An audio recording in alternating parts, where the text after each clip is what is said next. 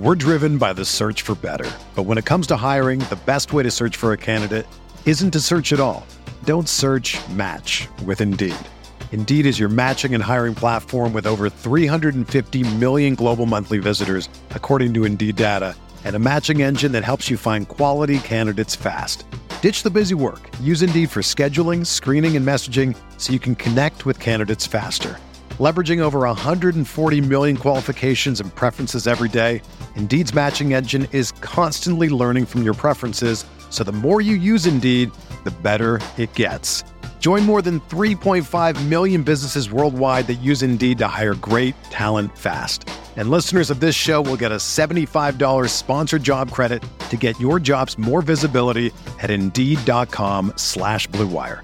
Just go to Indeed.com slash BlueWire right now and support our show by saying that you heard about Indeed on this podcast. That's Indeed.com slash BlueWire. Terms and conditions apply. Need to hire? You need Indeed.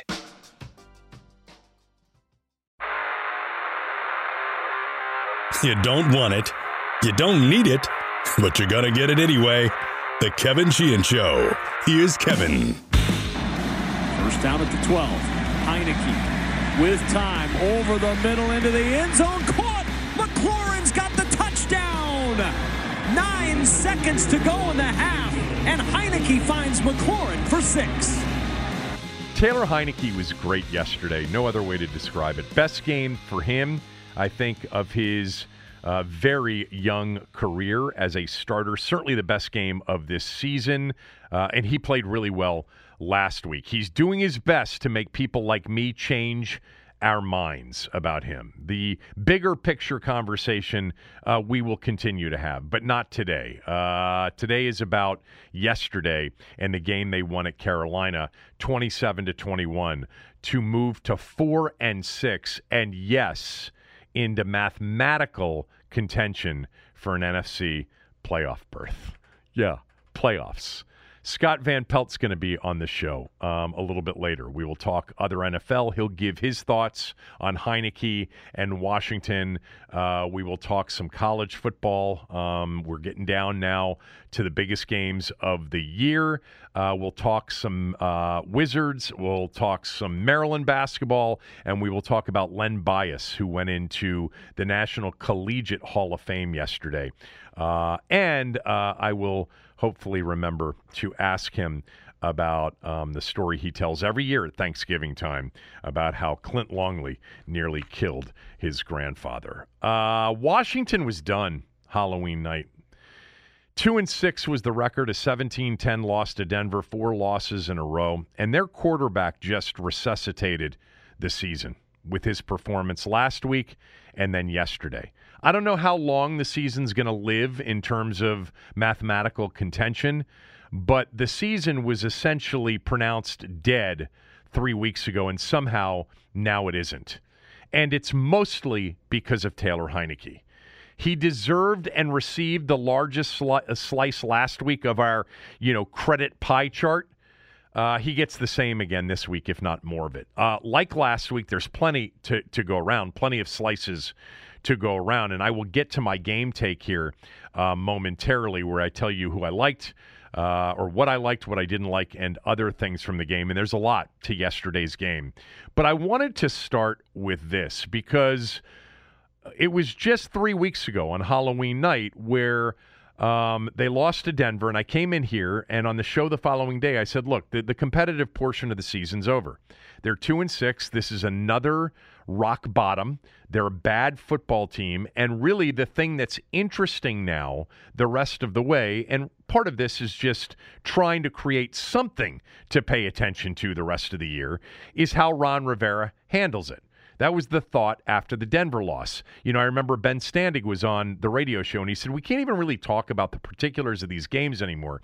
This has to be just, you know, the big picture conversation. Where are they headed? You know, it's an organization that's a train wreck. The football things hit rock bottom again. Where is this going? And really, it can't turn around until they get the answer at quarterback. And I said that Ron Rivera, you know, would be the guy to watch because in so many cases when four losses, two and six, seasons over for the most part. Team is a bad team, which they were uh, on Halloween night. NFL is always evolving, um, and this year maybe as much as any year in the past.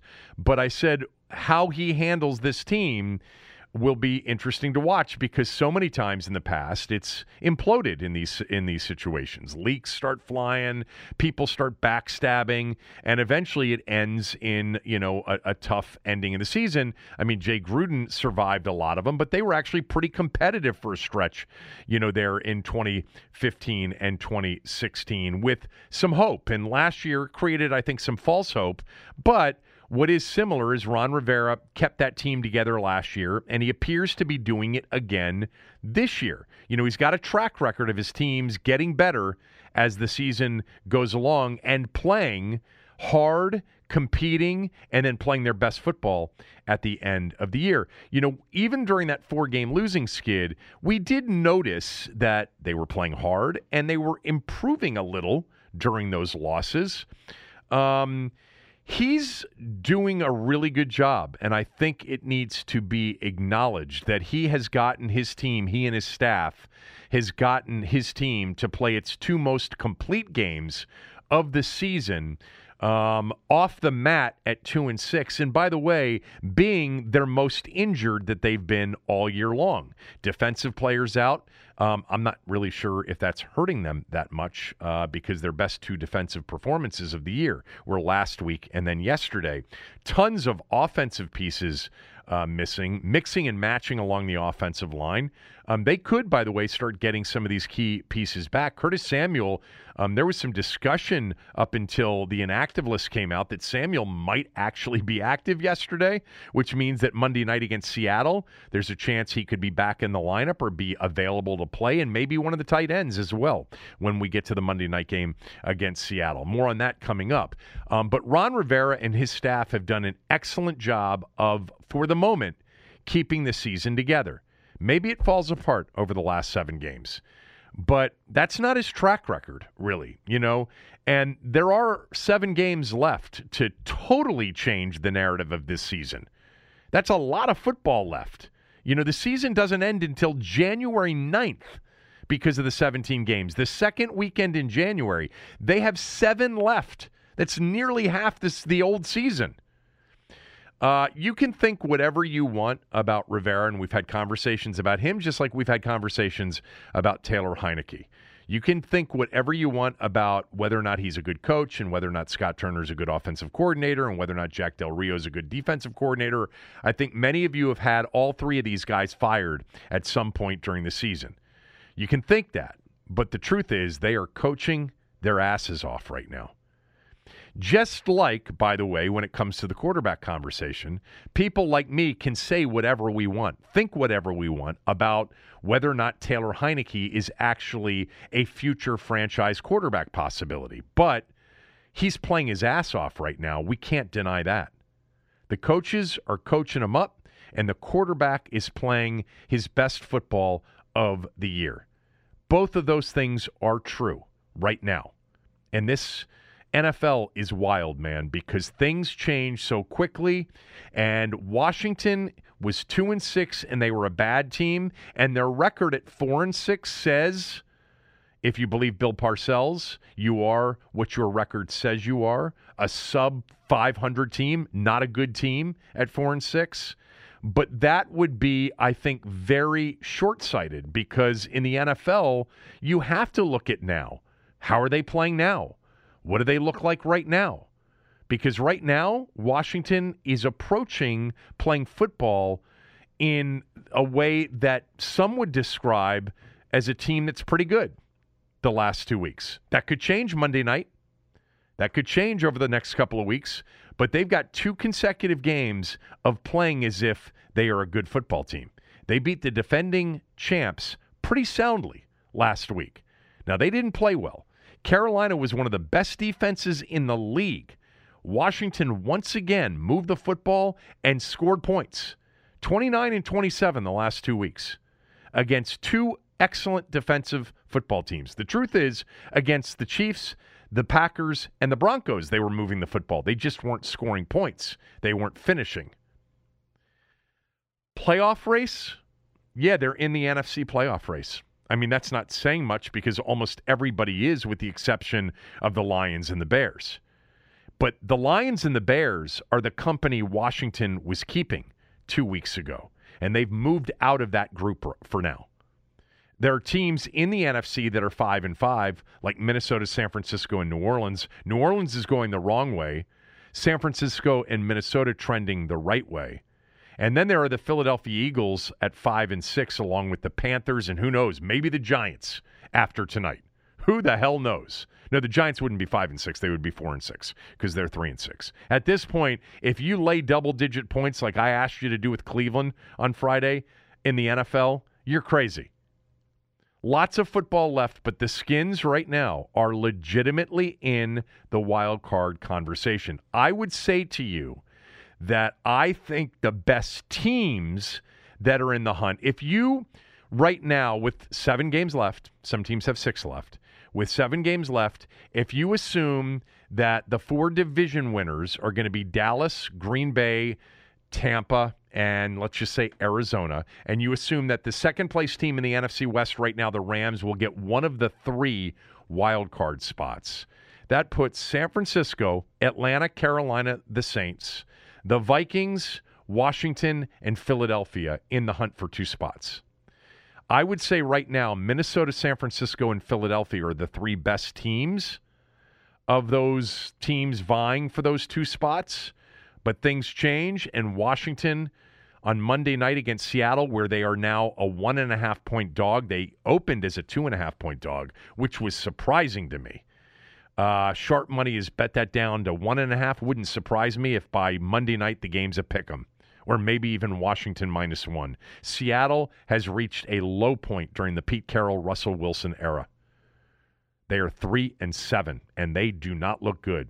That's why this schedule game is tough to play, especially when you look later in the season. Uh, that team doesn't look anything like what we thought that team would look like, nor do the Raiders, their opponent after Seattle. The Raiders play the Cowboys on Thanksgiving Day. Uh, but wait a minute, Kevin. Washington still has all their division games left. They could still make a run at the division. They still get the Cowboys twice. Yeah, I'm going to put that on hold for now. Um, it's true they play the Cowboys twice and the Eagles twice, and the Cowboys have lost two of their last three and haven't looked good offensively in two of their last three. I mean, Denver had them shut out with five minutes to go, and Kansas City held them to nine points. The Chiefs' defense now all of a sudden is great, crazy. Um, what a crazy day the NFL had yesterday. Another one of those days. The Texans as a double digit underdog, shockingly over the Titans. Nothing should seem like a shock. The Browns as a 13 point dog, that's where it went off, barely over the Lions. The Colts routed the Bills. We'll talk some NFL with Scott when we have him on a little bit later on in the show. By the way, before we get to my game take, I just wanted to acknowledge the Wizards because that game on Saturday night was one of the most thrilling games of the year. I can't remember the last time on college football Saturdays or NFL Sundays that I have watched as much of the NBA's local team more than this year. I love Spencer Dinwiddie. I love Montrezl Harrell. Those are the two players I loved when these deals were made. They came back from 10 down with, you know, four and change left to beat Miami. Miami's really good. They've got a chance to win an NBA title this year. And they won that game in front of a sold out crowd. It looked like it was sold out. I think they said it was sold out. And it was a phenomenal atmosphere that was coming through the TV. There's something going on down there. Um, this is a likable team. This is a good team, and I'm excited for them. They play Charlotte tonight. They're a four point favorite uh, to avenge the loss last week to Charlotte. And then they go on the road for 13 of 17 between now and Christmas. That'll be a very important stretch. I uh, just want to remind everybody if you haven't subscribed to the podcast, if you could do it, it'd be great. It doesn't cost you a thing, it helps us. Rate us and review us wherever you can as well, especially on Apple. If you listen to us on Apple Podcasts, um, give us a five star rating and write a one sentence review telling um, Apple how much you love the podcast. That really helps us, enables us to generate um, the kind of revenue we need to continue to do this. Um, so it's helpful if you do that. All right, uh, my game take coming up right after these words from a few of our sponsors. We're driven by the search for better. But when it comes to hiring, the best way to search for a candidate isn't to search at all. Don't search match with Indeed. Indeed is your matching and hiring platform with over 350 million global monthly visitors, according to Indeed data, and a matching engine that helps you find quality candidates fast. Ditch the busy work. Use Indeed for scheduling, screening, and messaging so you can connect with candidates faster. Leveraging over 140 million qualifications and preferences every day, Indeed's matching engine is constantly learning from your preferences, so the more you use Indeed, the better it gets. Join more than 3.5 million businesses worldwide that use Indeed to hire great talent fast. And listeners of this show will get a $75 sponsored job credit to get your jobs more visibility at Indeed.com slash BlueWire. Just go to Indeed.com slash BlueWire right now and support our show by saying that you heard about Indeed on this podcast. That's Indeed.com slash BlueWire. Terms and conditions apply. Need to hire? You need Indeed. The best way to learn a language? Immersion. Living where the language is spoken and using it every day. But if that's not in the cards this year, you can still learn a language the second best way, and that's with Babbel. Be a better you in 2024 with Babbel, the science-backed language learning app that actually works. Don't pay hundreds of dollars for private tutors or waste hours on apps that don't really help you speak the language. Babbel's quick 10-minute lessons are handcrafted by over 200 language experts and help you start speaking a new language in as little as 3 weeks. Babbel's designed by real people for real conversations, and their tips and tools are approachable, accessible, rooted in real-life situations and delivered with conversation-based teaching so you're ready to practice what you've learned in the real world. Here's a special limited time deal for our listeners. Right now, get up to 60% off your Babbel subscription at babbel.com slash bluewire. That's 60% off at babbel.com slash bluewire, spelled B-A-B-B-E-L dot com slash bluewire. Rules and restrictions apply. Pay attention. Here's Kevin's game take. And my game take today is sponsored by MyBookie. This year, Turkey Day at MyBookie gives you plenty of reasons to be thankful, starting with a $250 risk free bet on Thursday afternoon when Dallas and the Raiders play. Bet the spread between the Raiders and Cowboys at MyBookie on Thanksgiving Day. When you win, you win. And if you don't, my bookie will refund you up to $250. Simply put, you can't lose this bet. And that's what I call no risk, all gravy. Before you get your wager in, set yourself up for success by doubling your first deposit when using my promo code KevinDC at MyBookie. That's promo code KevinDC to double your initial deposit all the way up to $1,000. So you won't need you won't need to break the wishbone to be the one to come out ahead. Feast risk free on Turkey Day with my bookie, and make sure to stick around for seconds as they gear up for what should be a fun Black Friday with tons of odds boosts that will have your belly and your pockets full. Again, guys, the Thanksgiving Day proposition from my bookie is you place a bet and even if you lose it, they will refund you up to 250 bucks. So if you bet 500 bucks on the Raiders plus 7 and you lose, they'll give you 250 back. If you bet uh, 250 bucks on the game, they'll refund you the 250 if you lose the bet. So I would take advantage of that at MyBookie, uh, mybookie.ag or mybookie.com. Again, my promo code KevinDC for them to double your first deposit. All right, let's get to the things that I liked and didn't like. We'll start with Taylor Heinicke. Uh, he's number one on the list of things that I liked. Uh, last week, he was 26 of 32 for 256 yards and a touchdown, no picks. He was really good. Yesterday, he was 16 of 22 for 206 yards, three touchdowns, no picks. He was even better. Yesterday was his best game of the year. It was near flawless. It wasn't perfect, but it was damn close. In the last two weeks, 42 of 54 with four touchdowns and no picks. Last week, there could have been some picks. Yesterday, not really any. I think I had him at an A minus last week. Uh, yesterday, he's at an A. I'll keep the A plus for maybe Monday night. Who knows? But I think he was a solid A. He was better. I mean, I, I'd like to give him an A plus, but I want to hold that back for something even bigger and better. But yesterday was really, really good. I was so impressed with the game that Taylor Heinicke played. I'm going to start with this specifically. Taylor Heinicke, for two weeks running, has been really good on the most important plays of the game third downs, fourth downs, game on the line, etc. Um, I the, he had a third and nine early in the game, third drive, 39 yards to Terry McLaurin. You know where he gave McLaurin a shot on the the near sideline, and McLaurin got both feet in. He continues to give McLaurin uh, a shots, and I think that's smart. Um, the fourth and five to Carter near the end of the first half, and a uh, you know, in a, in a drive that ultimately led to a 14-14 tie. The third nine to Humphries um, on that drive as well that, that set up the throw uh, to McLaurin. So third and nine, third drive, fourth and five, third and nine on the drive before the half. How about the first drive of the second half? Third and five to Cam Sims for 13 yards. Third and goal, the touchdown pass to DeAndre Carter. You want production in the red zone? Put it in the hands of Taylor Heinicke on third or fourth down, and he seems to deliver anywhere on the field. Yesterday in the red zone on third and goal to Carter. Uh, early in the third quarter, um, they're up uh, 21 uh, 14. He's got a scramble. Uh, on third and two. There's a third and 21 with the score uh, 24 on the go ahead drive that gave him a 24 21 lead to Humphries for 18 yards that set up the fourth down and three magical play. All right, magical play where he extends, extends, extends, fights off Brett Favre style you know, a would be uh, defender trying to, to sack him, and he throws to Bates. Great catch by Bates, by the way, on that play to move the chains.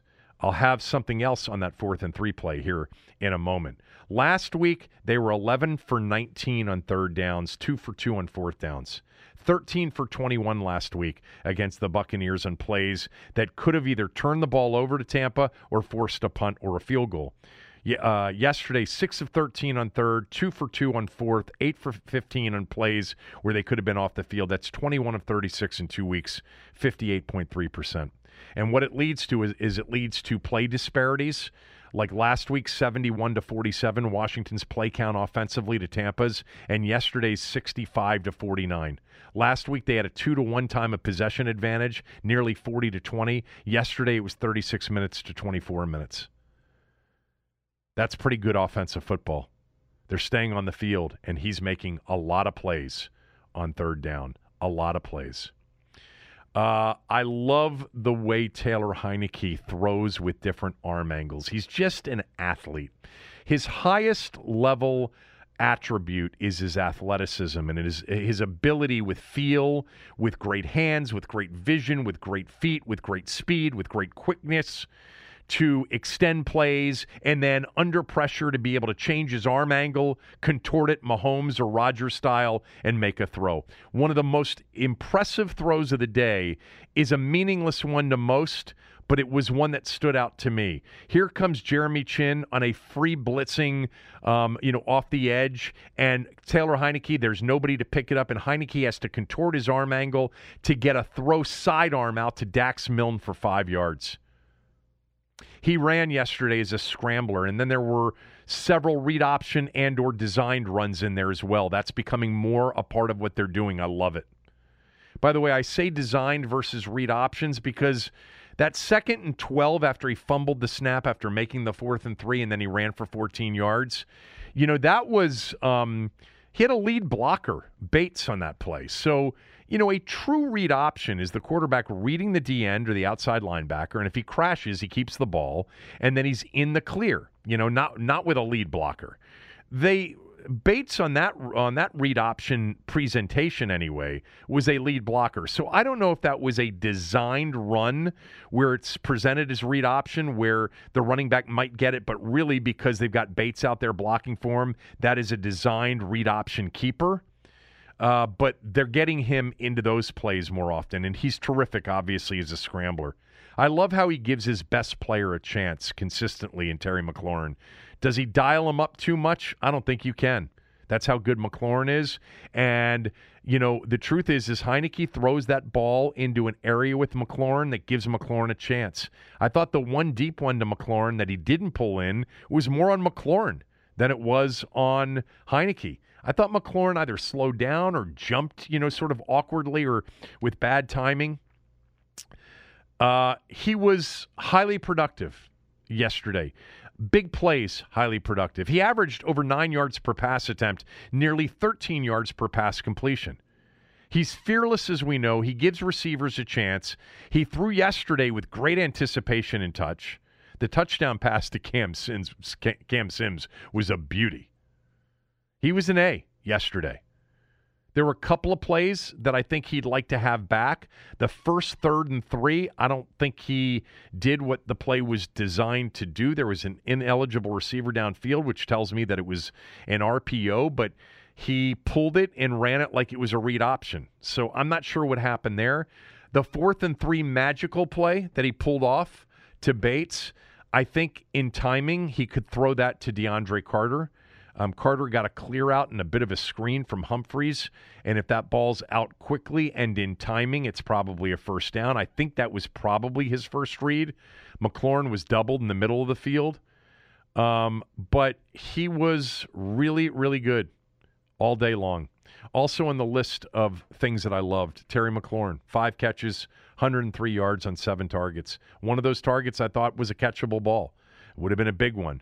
Um, he's just incredible. And I really think that the discussion about no Samuel and no Thomas is important. Don't get me wrong; they'd be uh, those those are uh, you know certainly Thomas has been missed. You know Thomas has been missed in the red zone as a big target, um, but not too much on third or fourth down the last two weeks. Uh, you know Curtis Samuel, a dynamic player, but DeAndre Carter's been great. Um, McKissic's been great. I, I, I think the argument that they're missing a lot of pieces offensively and therefore, the, you know, uh, they're really overachieving. I think they don't have their best weaponry, but I think the weapons they have are pretty good. You know, McLaurin's one of the best receivers in the league. You know, I don't care where you put him. I mean, we've debated this a bunch. Is he top 10? He's he's close to it. He's no worse than 10 to 12, 10 to 14. He's a top half of the league number 1 worst case and he's a top 10 number 1 best case. A lot of good receivers in the league. Terry McLaurin's one of them. Uh, I thought the running game uh, in the game yesterday was so important. Uh, they have run the football now really for a few weeks uh, in a row. Now, Heinicke was a big part of the run game against Green Bay, but they ran it last week. They stayed, ba- stayed balanced. And yesterday, you had a game in which the quarterback, um, you know, dropped back more than the pass attempts. He probably dropped back 25 times. You ran it 40 in the game yesterday. 40 times for 190 yards, 4.8 yards per carry. The the backs combined, Gibson, McKissic, and, and Patterson combined 33 carries, 164 yards. And I thought Antonio Gibson was incredible in the second half. After the fumble in the first half, Gibson was 12 for 78 in the second half. I thought it was as good as he's looked as a Washington player. 19 for 95 on the day, and you could tell he was running pissed off in the second half because he essentially got benched for the fumble in the first half. Six and a half yards per carry. It was huge. And if they can continue to do that, it takes the pressure off Heinicke as well. Not that he hasn't delivered in some big spots when the other team knows they need to throw. But the balance is really right now you know, really working for them because they are able to run the football against some teams that are great at stopping the run recently Tampa and, uh, and Carolina. Scott Turner. I don't care what anybody says. Scott Turner's an offensive coordinator and play caller in this league. I saw it last year at times and said it. Um, and this year, even in some of the games where they didn't score a lot of points, I didn't think it was on him. I think he has a real good feel for what the opponent's weaknesses are, and I think he is able to scheme people open. I do. Uh, I think he called another really good game yesterday. On the list of things that I like as well, the late game drive again. Last week it was ridiculous 19, you know, plays and and 10 and a half minutes. Um, this one, with the score tied at 21 21, you ended up with a 12 play, 58 yard drive that ate up six minutes and 31 seconds of the clock. They took over from their own 25 after Cam had thrown the touchdown pass to McCaffrey to tie it. They overcame a third and 21 with that, you know, 18-yard throw to Humphries and then the fourth and 3 magical play by Heinicke. Before that, though, there was a second 9 Heinicke scramble where he gets hit by Burris. They add 15 to that. Then there's a second and 12 sack of Heinicke where he gets twisted up and bent backwards God, that looked ugly. And here he comes back on third and 21 and throws to Humphries. Humphries makes a nice catch, nice turn, and now it's fourth and three, and they get the fourth and three. Um, there was, uh, you know, uh, on that drive, as we've already mentioned, one big conversion after another. Um, I did think on the third and seven, uh, that they didn't convert on before the field goal attempt. I thought that that was one of the only, you know, I mentioned, you know, the fourth and three, uh, you know, nitpicking. He could have thrown to Carter in in rhythm, I think. Um, I thought that first, you know, third and three was a little bit of a of a confusing play for him. Uh, I think the third and seven on the on the drive that uh, led to a field goal and a 24 to 21 lead. Um, I think that he rushed it um, and he threw off his back foot, which is why he was inaccurate to Terry McLaurin on that third and seven in the end zone. Mark Sanchez pointed out, he's like, this is one where he's got to learn. He's got to set his feet, get his mechanics right, because that's a touchdown. McLaurin had beaten the defender. That was probably the worst uh, or the biggest missed opportunity of the day. Uh, but that final drive, wow, uh, ends in field goal. They had a chance after the offsides to go for the fourth and two. I didn't have a problem with them kicking the field goal. On the list of things I liked, third down defense, second consecutive week, two for nine. That's six of 19 on third down the last two weeks, 31.5% the last two weeks on third down. That's really good. They're still dead last in the league. But the last two games, they've been excellent on third down, and yesterday, excellent on fourth down. The Panthers, one for three, including the final two fourth down opportunities they had to either tie the game at 24 21 or to try to go down and win it at 27 21. And Washington got off the field with a really good Kamren Curl play on McCaffrey on the first one and a uh, sack uh, by Payne and Smith Williams on the fourth and three to end the game. John Allen specifically was John Allen, dominant one of my favorite stretches to watch in the game. Go watch if you've got, you know, the recorded version or the all 22. Go watch the Panthers' first drive of the third quarter. First and 10, Allen takes McCaffrey and literally throws him to the ground for a 1-yard gain. Second and 9, he drives the guard so far back into Cam's lap that Cam can barely get the ball out of his hands. Sets up third and 9 where he gets doubled. I've said this before all the talk of the chippers and the doubling and all that stuff going on with Chase Young, I think Allen's been doubled a lot. I think teams recognize what a force he has become. I thought John Allen, another A game. I thought Kam Curl was great. I thought Payne had his moments. Unfortunately, one of them was a 15 yard penalty. I thought Cole Holcomb at times played well yesterday.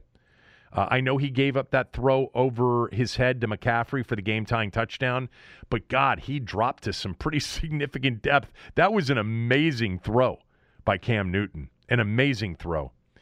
I think one of the biggest plays of the game, and it's on the list of things that I liked, was Troy Apke going down in the pile and digging out DeAndre Carter's fumbled kickoff return at 14 to 7 Carolina. What a huge play in the game that was. Huge play. If they fumbled that kickoff return and Carolina takes over right there, they're going to be down two scores, whether it's 17 7 or 21 7. They most likely go into halftime down two scores. Instead, they keep the ball, they go 12 plays, 71 yards, eat up the last five plus minutes of the first half, and it's 14 14 at halftime, and then they got the ball to start the second half. For those of you, you know, that want to say, well, that's because they deferred. They got the double dip. That's what you get when you defer you get a double dip. No, you don't. you get a chance at a double dip. But there's no, um, tried to explain this before. There's nothing in probability that would tell you that if you defer, that you have a much greater chance of having more possessions in the game than your opponent. That, that that's that's untrue. Now, is it true that the only way to get a an end of the first half possession and the beginning of a second half possession is to defer and take the ball in the second half? Well, of course. But there's no guarantee that you're going to have the ball last in the first half. This double dip theory of of if you defer, you're going to get the ball at the end of the first half and the second half. Well, you are going to get the ball to start the second half. But there's no guarantee, and it's basically a coin flip as to whether or not you'll have the ball at the end of the first half. Anyway, I digress. Uh, great drive at the end of the first half started by Troy Apke's fumble recovery. Lastly, on the things that I liked list, Joey Slye, another perfect day. Nothing long, but he's a professional kicker.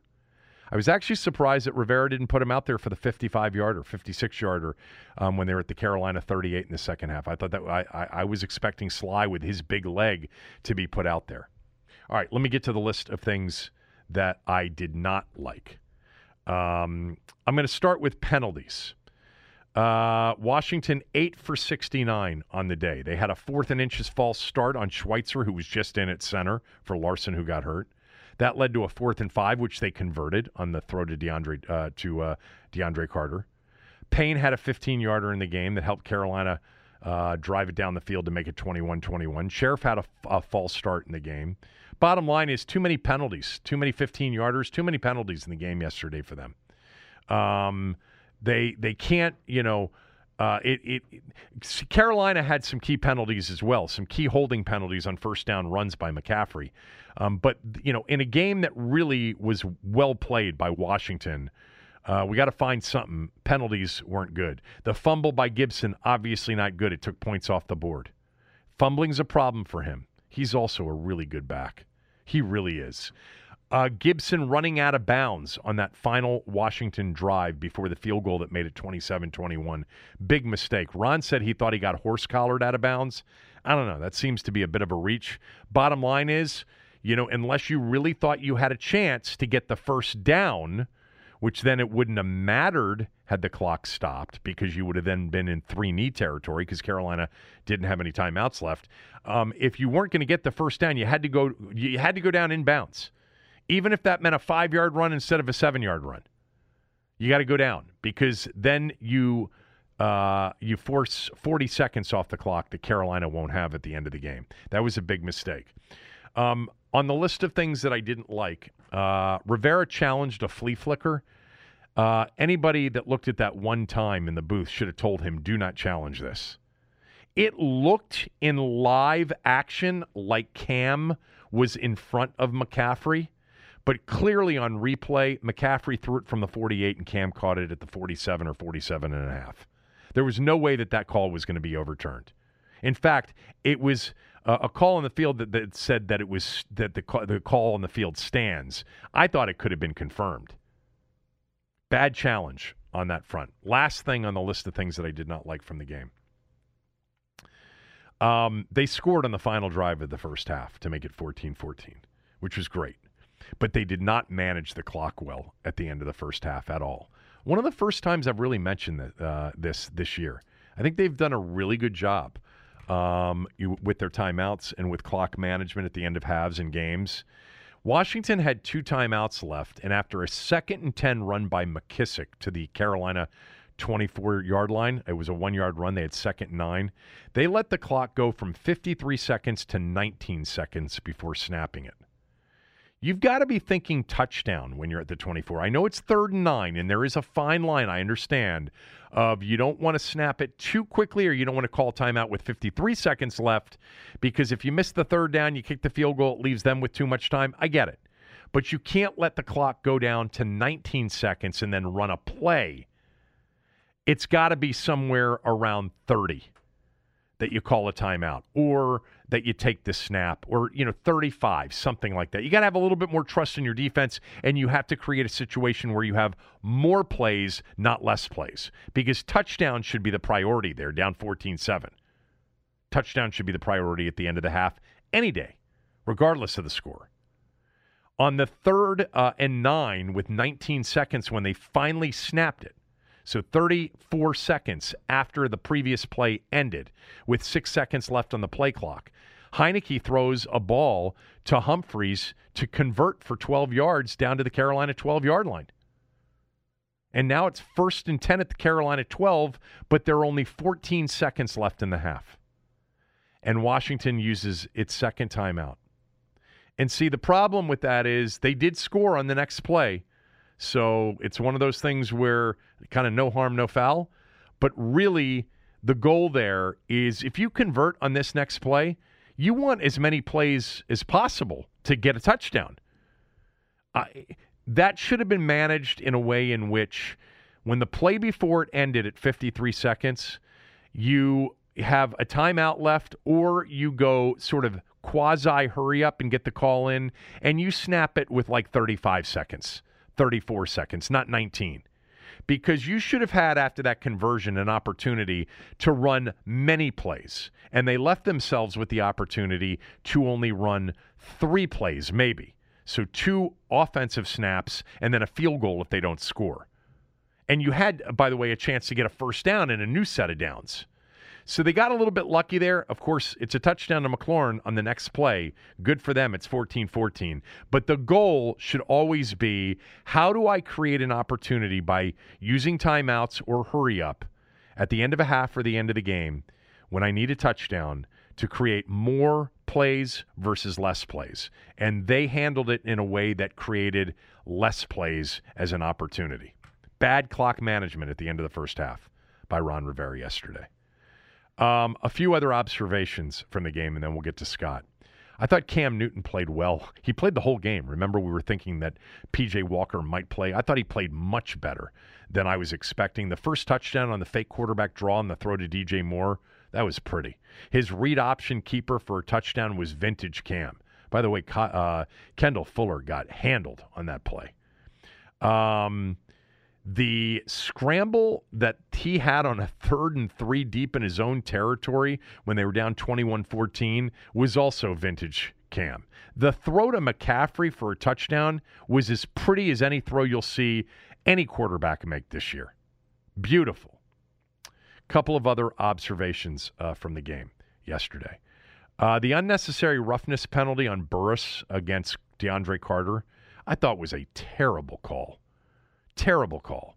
It, there wasn't that much contact. There, it certainly wasn't late. It wasn't near the head or the neck area. Big break for Washington on that drive. Um, huge break uh, for Washington on that drive. I thought also um, uh, that the jumping off sides that set up the first and five when Washington got the ball back down, ball back after the fourth down stop was a huge play in the game because it allowed them to get a first down. I'm talking about 24 21. They get it back. Uh, Carolina jumps off sides.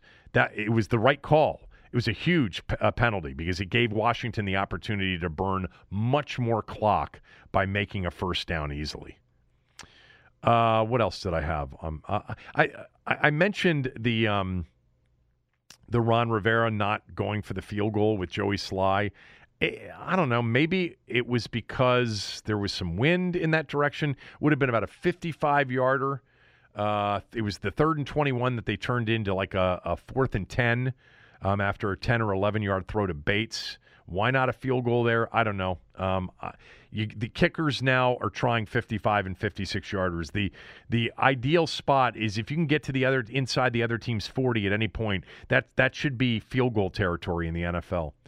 Um, oh, the last thing that I wanted to mention how about Tress Way? In the last three weeks, he's only punted six times. That tells you something about what Washington's doing offensively. They're moving the football, they're converting on third downs, they're converting on fourth downs, they're also going for a lot of fourth downs. Tress Way has only punted six times in three games. That would be an average of two punts per game. He had three yesterday. He had two against Tampa. He had one against Denver. He is pretty much at the bottom of the league in overall attempted punts this year. Usually that would mean that you have a pretty prolific offense.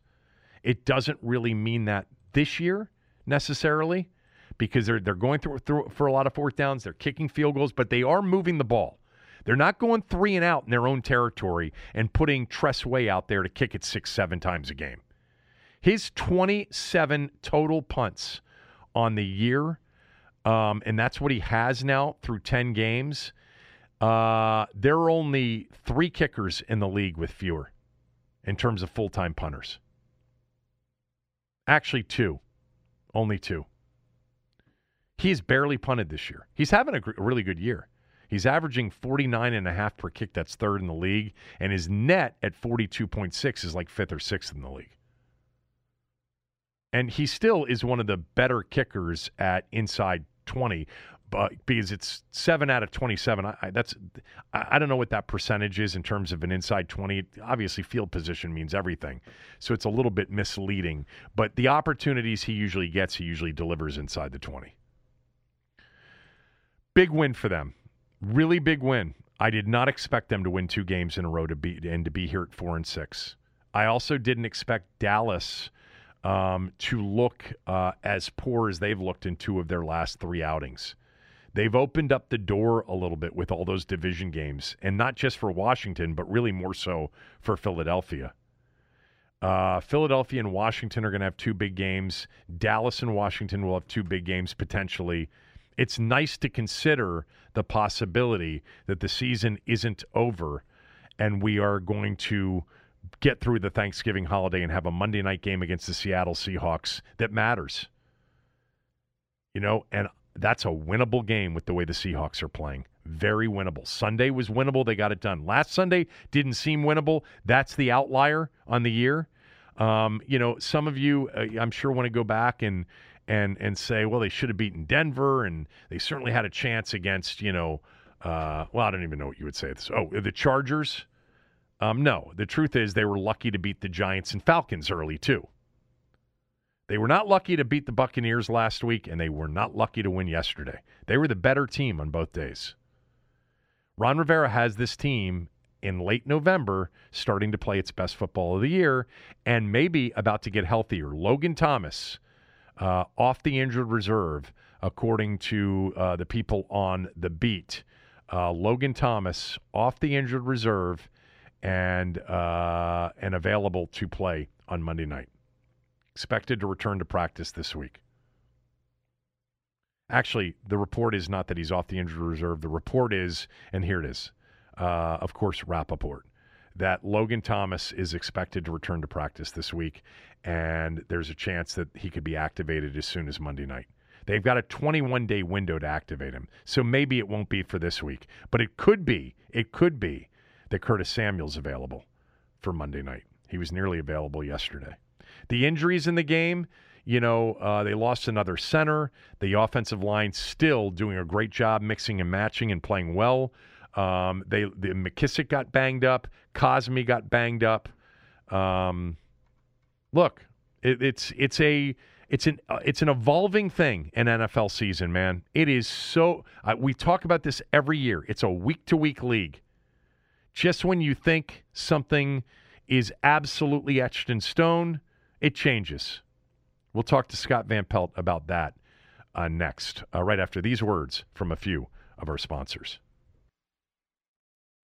If you're a basketball junkie, then you know there's no better time of year than the NBA playoffs. Twice a week, JJ Redick is cooking on his podcast, The Old Man and the Three. He has guys come on in all stages of their careers to talk about the league and share stories you won't hear anywhere else, including Devin Booker on why he talks so much trash, Ray Allen's epic free throw competitions with LeBron in Miami, and the moment Tyrese Halliburton knew Pascal Siakam would be a good fit in Indy. In addition to player interviews, every Monday JJ breaks down the top three things happening around the NBA with unmatched analysis, not outlandish takes, and is often joined by masterminds of the game like Tim Legler to dive deep on rookie reports, trade breakdowns, and why is mean mugging now a tech. You won't find another outlet that covers the game as comprehensively and with such insight as JJ does it on The Old Man and the Three. Make this your companion podcast during the playoffs. Listen to The Old Man and the Three ad free on Wondery Plus or wherever you get your podcasts.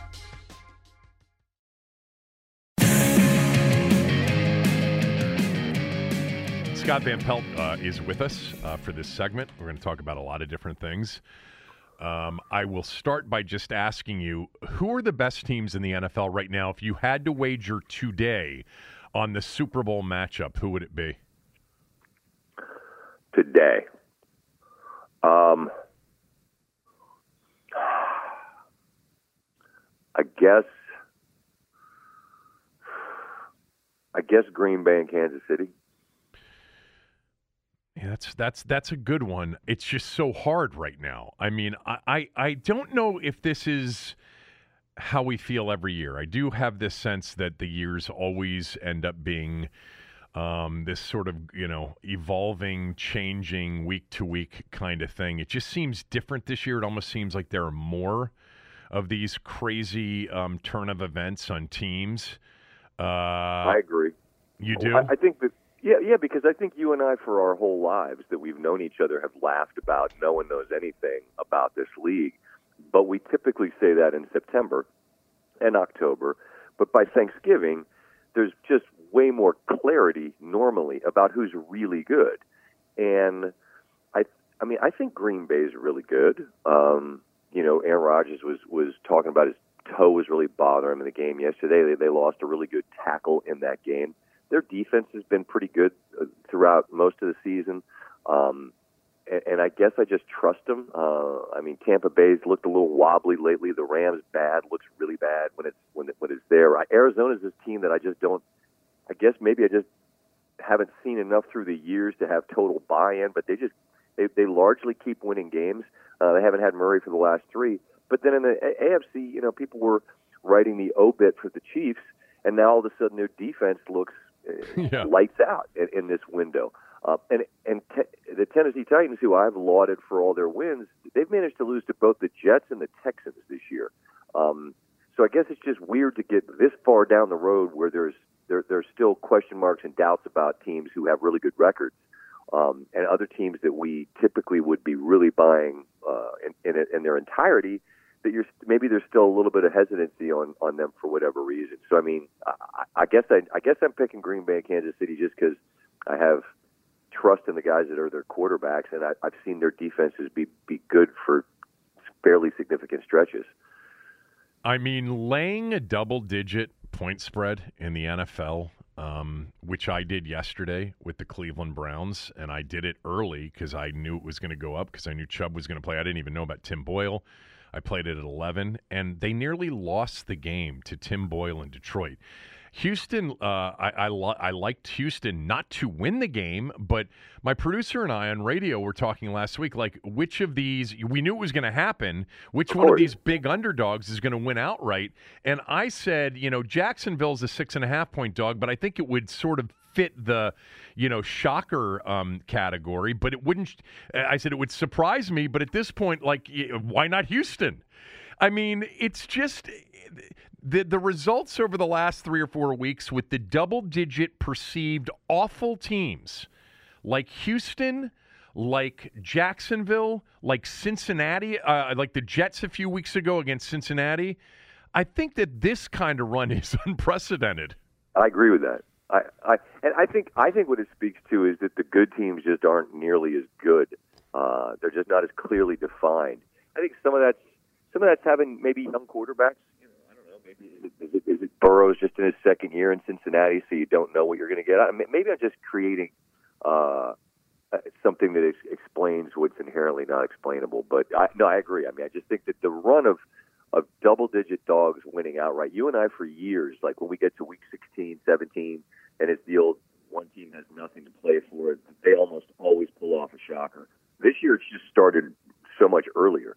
Um, and so I think it leaves question marks about who's really good. And it feels like for people uh, that do this, you know, have, have places where they talk about stuff um, in podcast form, it, there's been lots and lots of who's any good. Like every Monday, it's just this, it's this uh, re- rewind, repeat. Well, who's good? Beats the hell out of me, man. I like every week. It feels like it's kind of it kind of it's a moving target. Yeah, I mean, I mean, I, I think you have to give the Giants a chance tonight at Tampa. Sure, Definitely. why not? Of course. I mean, they, they, they were pretty competitive when they went to Kansas City on Monday night a while back. Yeah, that was only three weeks ago, I think. Um, so Green Bay and Kansas City, which you know, I think that's I think because of the two quarterbacks, um, I, I, think that's as good a, as as a guess as any. Uh, I, I still kind of think that Tampa will figure it out. Um, and in the AFC, I have no idea, but I'm not discounting New England anymore. But um, of the teams that are sitting there, let's just say 500 or worse, or, or you know the Indy thing, they just uh, moved in front of uh, you know a game above 500. Give me mm-hmm. two teams from that level of pack that you think could make a deep run. Minnesota, um, Indianapolis for sure. Um, I like San Francisco. I feel I, I, I maybe it's because I, I like maybe I like Shanahan more than I feel like other people do, uh, and I think I, I like Garoppolo more than most people do too. I, I think he's more capable than than uh, a lot of people. Talk, people talk about him like he's a bum, and I'm thinking, you know, the guy's one third and twenty play against Kansas City away from being a Super Bowl winner, which doesn't mean that you're great forever. But anyway, I I like like when I watch like San Francisco and Minnesota play. I want to say next week. Um, and I feel like that's they kind do. of an elimination. They do. I feel like that's an elimination game in a sense for for one of them. You just can't have that many losses.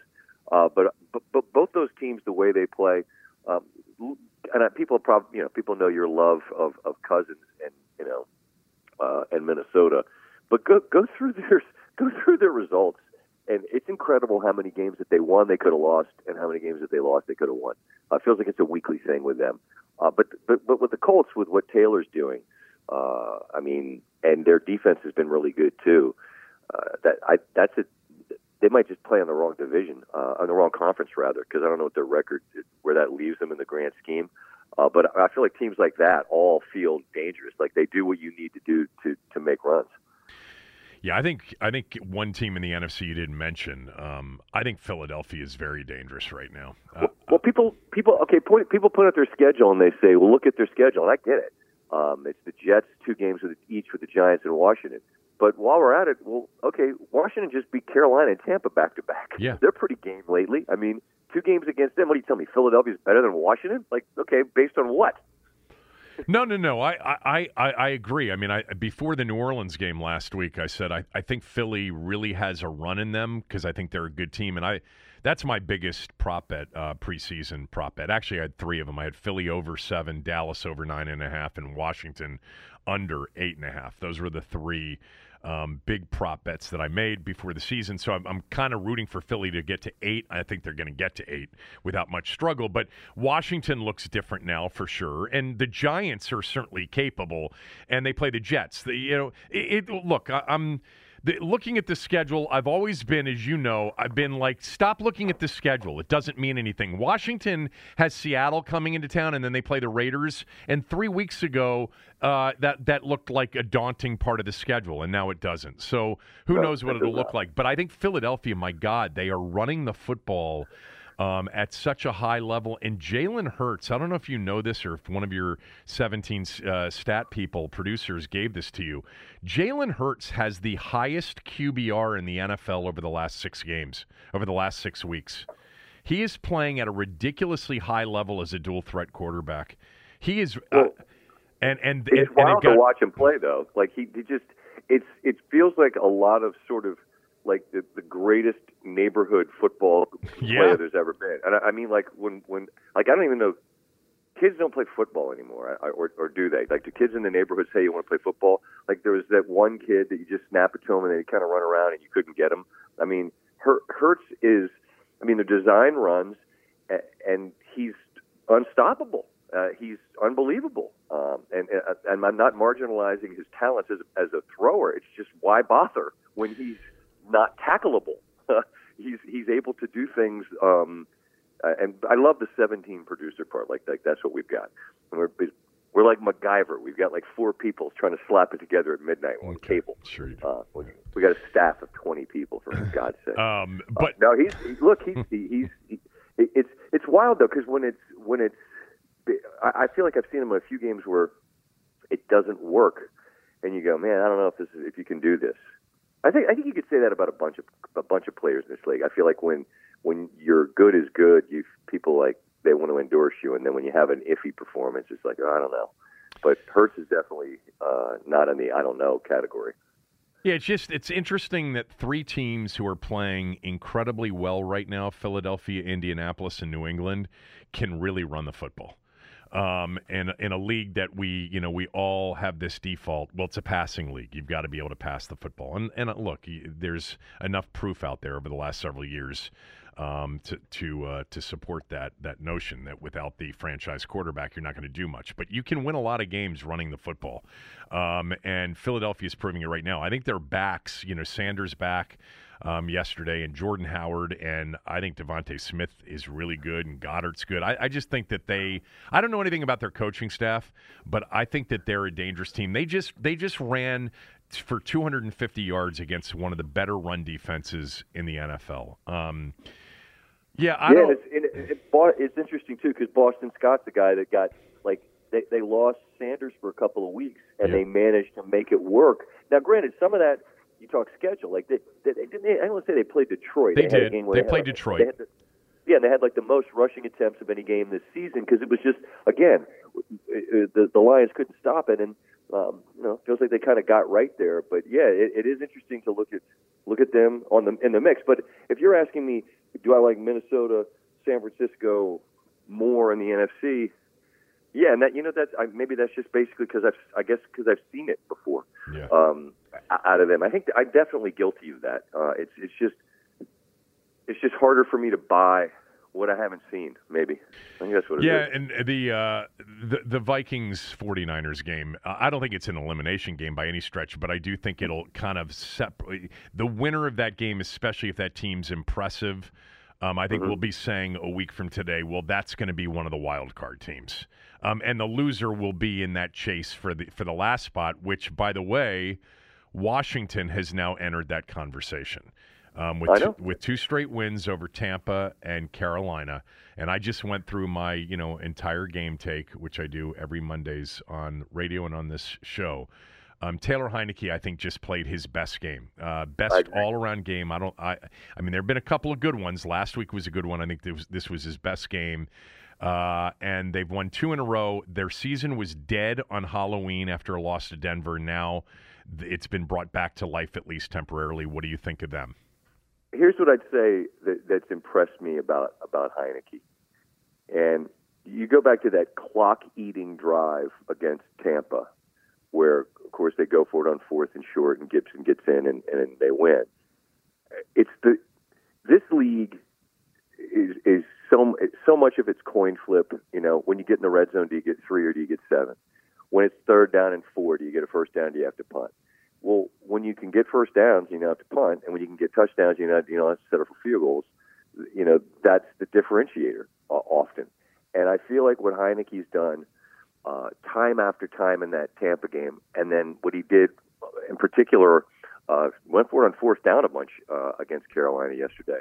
But I mean, it's the throw. What, what was the last one? The Bates, right? That, yeah. that got him that Four, fourth and three when he ran, ran around and right, made well, a play. It, yeah. It, it, to me, it's him in a nutshell. Like, was the, yep. was the was it an on schedule throw? You know, that looks pretty. No, it was everything about it was sort of improvised, and he's running around. I'm like, oh, he's got nowhere to go, and then he sort of stops and makes it finds just a window to throw a ball, you complete it, you, you, and you you know you maintain possession of the ball. Uh, like I, I mean, you've talked about it ad nauseum, I'm sure, just about the sort of guys competitive fire wasn't in the league a year ago at this time, blah blah blah blah. Uh, I I just admire the the the fight, right in the fight, uh, and and I think they've won they won several games that were in that sort of could go either way um, spot, and he's he's helped. Is he a guy that you think you're building a franchise around for the long term? No, I don't think that's that. That's probably not how you see him. But as we've seen this year in particular, do you have a Colt McCoy that, that can give you a chance to win um, when Kyler Murray's out? Well, he's won a couple, and he actually got crushed against Carolina, who Heinicke just beat. I feel like Heinicke's that guy. He's giving you an opportunity to win games. Uh, you're not losing because of him, and um, you know, I don't know. Is it my imagination? Has the defense been a little bit better than it was earlier? Oh, it's played know. its two best games by far. That's what I thought. Yeah, it, it, seems that way. I mean, yeah. I, I, I kind of being, you know, uh, being um, sarcastic there, just because you know they entered the year with such expectation, and then it just didn't didn't start the way defensively anybody thought it would. But I mean, the net net of it is they're, uh, you know, they're. Uh, it's uh, it's Thanksgiving week and you're entertaining thoughts of well maybe they'll have games that matter. Yeah. And as you said, it, a month ago that was that would have been laughable. So good for them. You know, the goal. I think I've told you this before, but basically, for all of us, um, you know, at the station over the years, it, we, given the just train wreck of a franchise that we've had to endure here, it's just get us to Thanksgiving with mathematical hope, and then you know we can talk about you know having games that matter, but really more importantly. For our sales department, year in and year out, it gave them a much better opportunity to, you know, um, sell in the in the fourth quarter of the uh, of the of the sales calendar because if they were out of it before Thanksgiving, which has been several years, it really hurt revenue. Um, but uh, the the ratings, you know, would would would be impacted by them being completely out of it, but revenue would be impacted more. But anyway, they are here. I mean, I essentially said the competitive portion of the season was over on Halloween this year when they lost to Denver because it was Tampa after the break, and so I figured that's two and seven. Um, and they were a bad team. They were a bad football team two weeks ago. They really were. And now the last two games, they're playing like they're you know a, a decent team.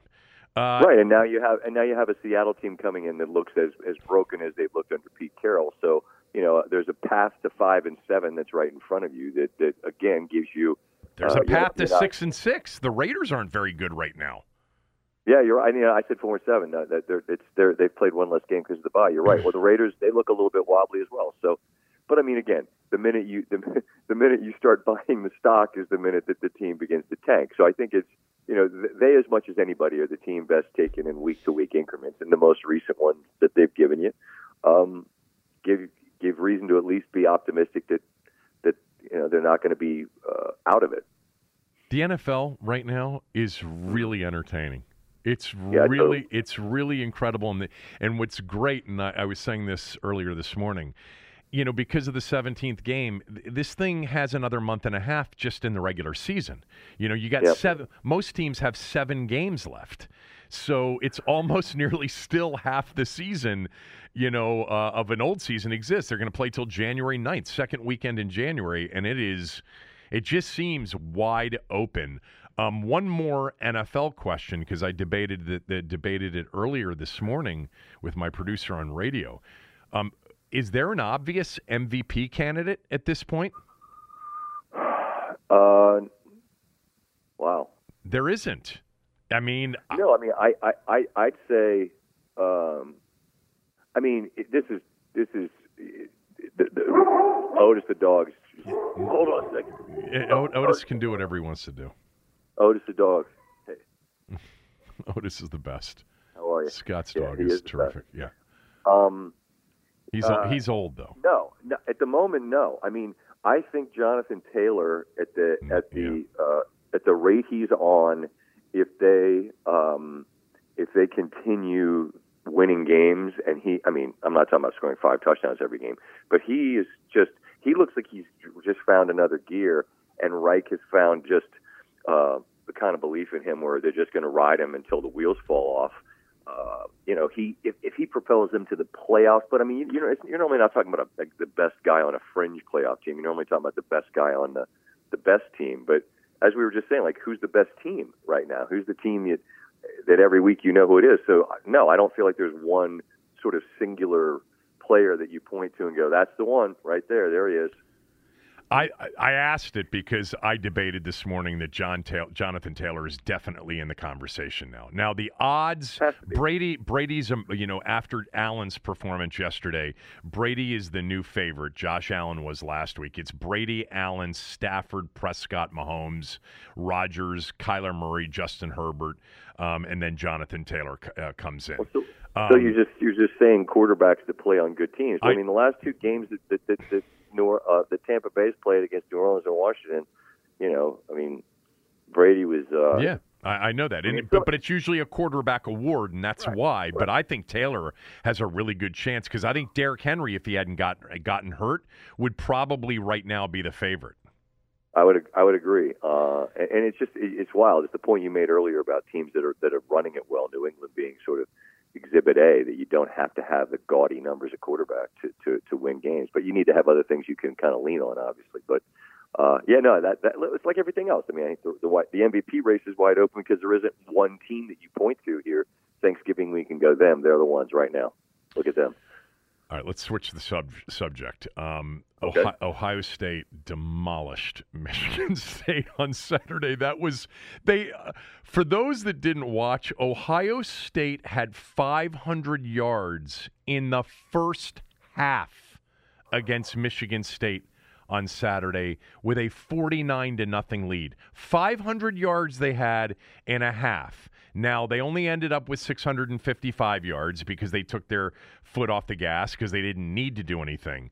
Um, after this past weekend, Cincinnati is going to be in the top four, don't you think, when we get the college football rankings tomorrow night? Yes. Uh, okay, so that means if they win out, they're in. I have to think so. I mean, I, I've gone through all the mental gymnastics of trying to figure out what, like, say Georgia and Bama play a classic, right? Say they play a game like equivalent to, to the national title game, it's it's, it's an overtime game, or it's a fourth quarter back and forth game, or whatever else. I mean, is the committee going to try to talk itself into two loss Bama over unbeaten Cincinnati? Um, knowing that they're going to make them play again because they because Bama would get in at four with two losses, knocking out a win a, a, an unbeaten Cincinnati team. I just I can't think that they would try that hard to do it when you would just have seen the game. I mean, does it make it kind of unfair for Bama or Georgia uh, the Georgia Bama game to be a, uh, an eliminator? Well, I mean, tough shit. If you've got two losses and you're out, I mean, sorry. I mean, SEC gets more benefit of the doubt than anybody. Um, but outside of them, like who's it going to be? You know, the ACC has nobody that's in the conversation. The team Stanford Steve and I were talking about last night. He's like, if Oklahoma Yeah. State, you know, puts on a show here at the end, maybe. But I'm like, so, so they're allowed to lose, lose to Iowa State, and and what what are we going to say is their win? That's the big eye opener because Cincinnati's going to say we beat Notre Dame, and Notre Dame's still they're the Notre Dame's lurking around on the fringes right now too. But there's no path for Notre Dame that doesn't include a Cincinnati loss.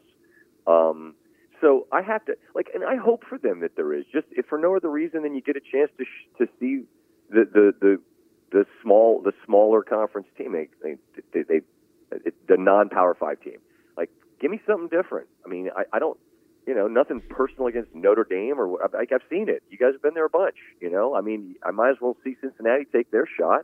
Uh, and they did play Georgia in a bowl game last year. And Yeah. I know people opted out, blah blah blah.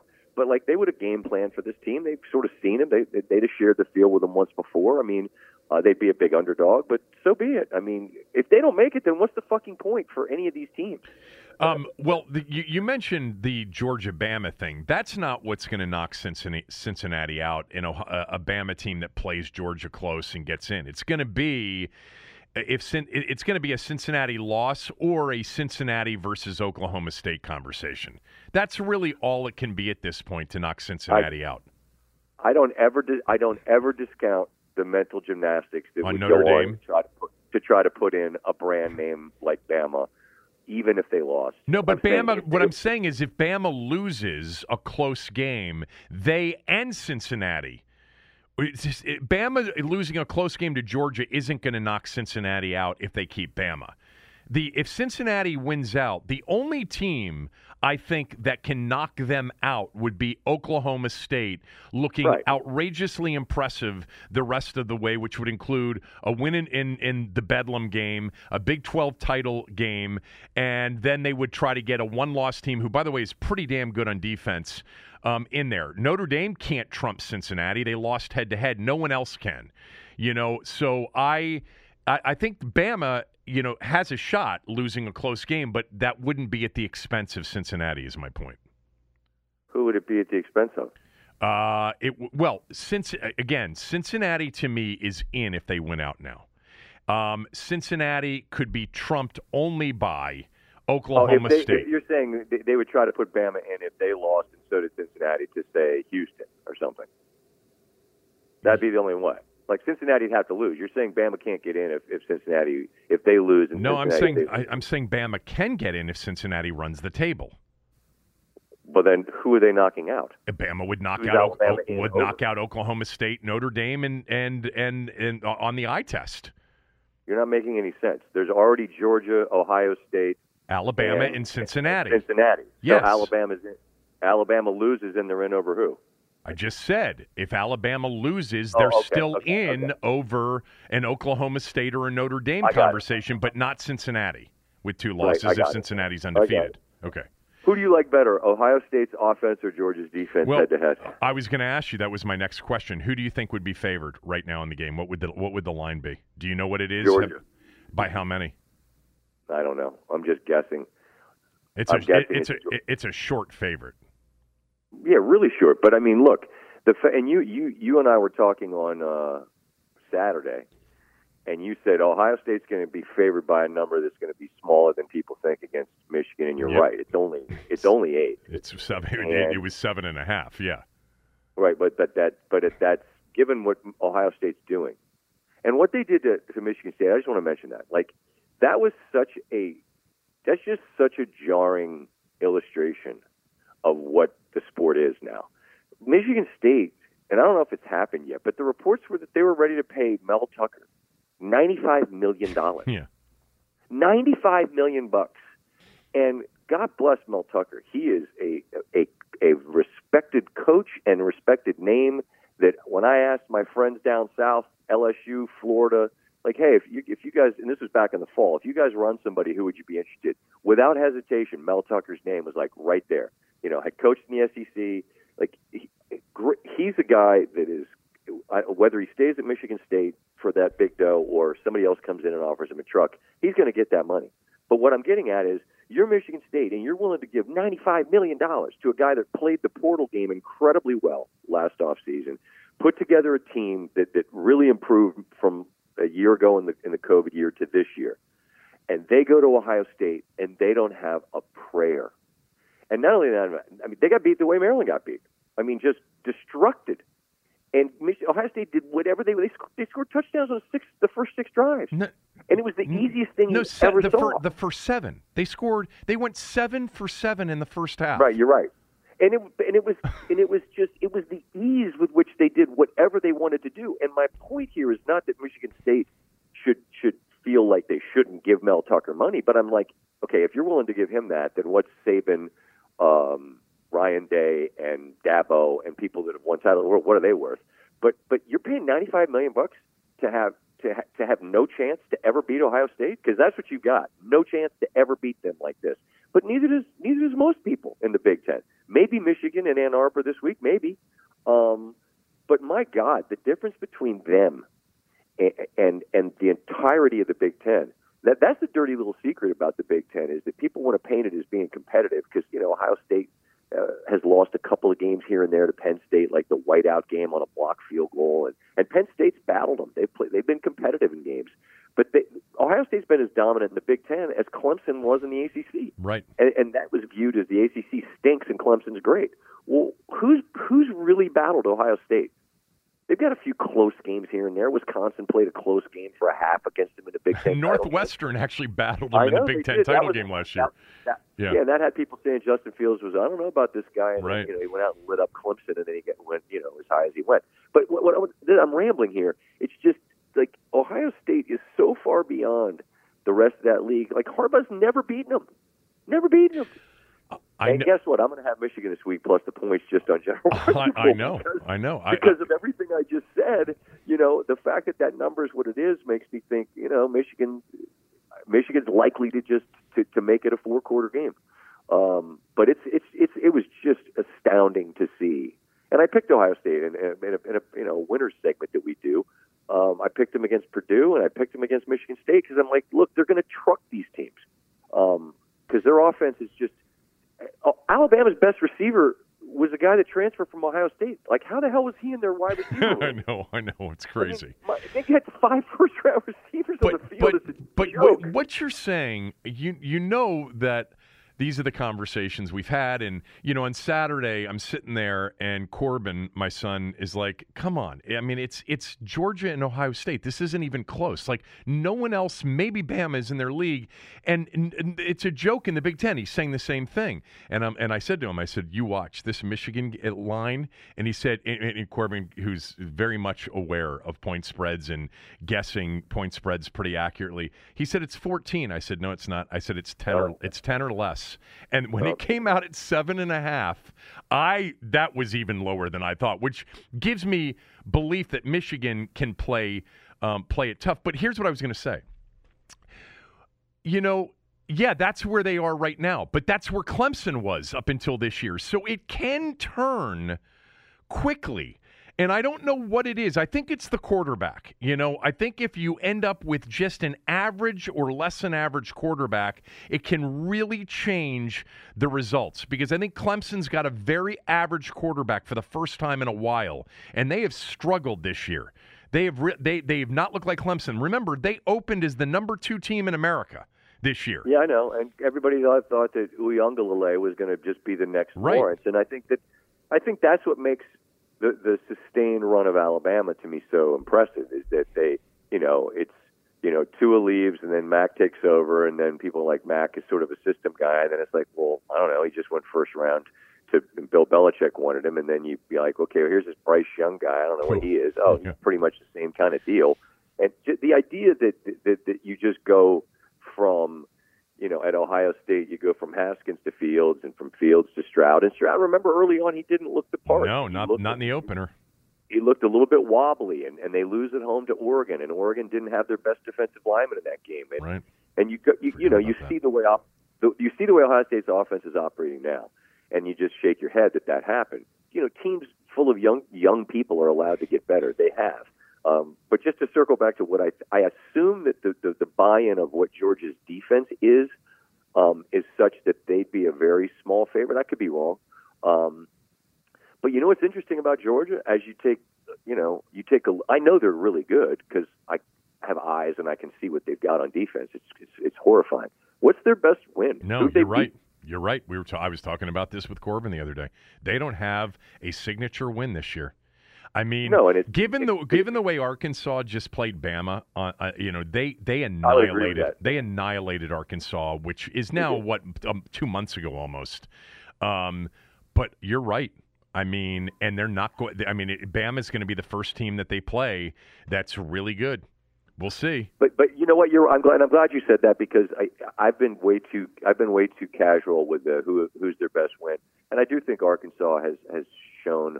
Um, I mean, they showed a lot of fight uh, on Saturday against uh, Alabama. They were 21 point dog, and that was that was a four quarter. I mean, legitimate fight. So. Yeah. Um, look, I, I mean, I, I think I think we're on the same page here. I feel I feel like Bama's shown en- enough sort of vulnerability where they they're not Nick's best team. Um, but I mean, they're going to get they're going to get uh, Georgia in a couple weeks in Atlanta, and you know that's essentially uh, a, a semifinal buy-in game. Game. I mean, Georgia would be in even if they lost, but uh, the, just, just the fact that there are several teams that are that I think Georgia and Ohio State clearly are playing on a plane above others, but that Ohio State has a game this week that you and I both believe Michigan's going to compete in.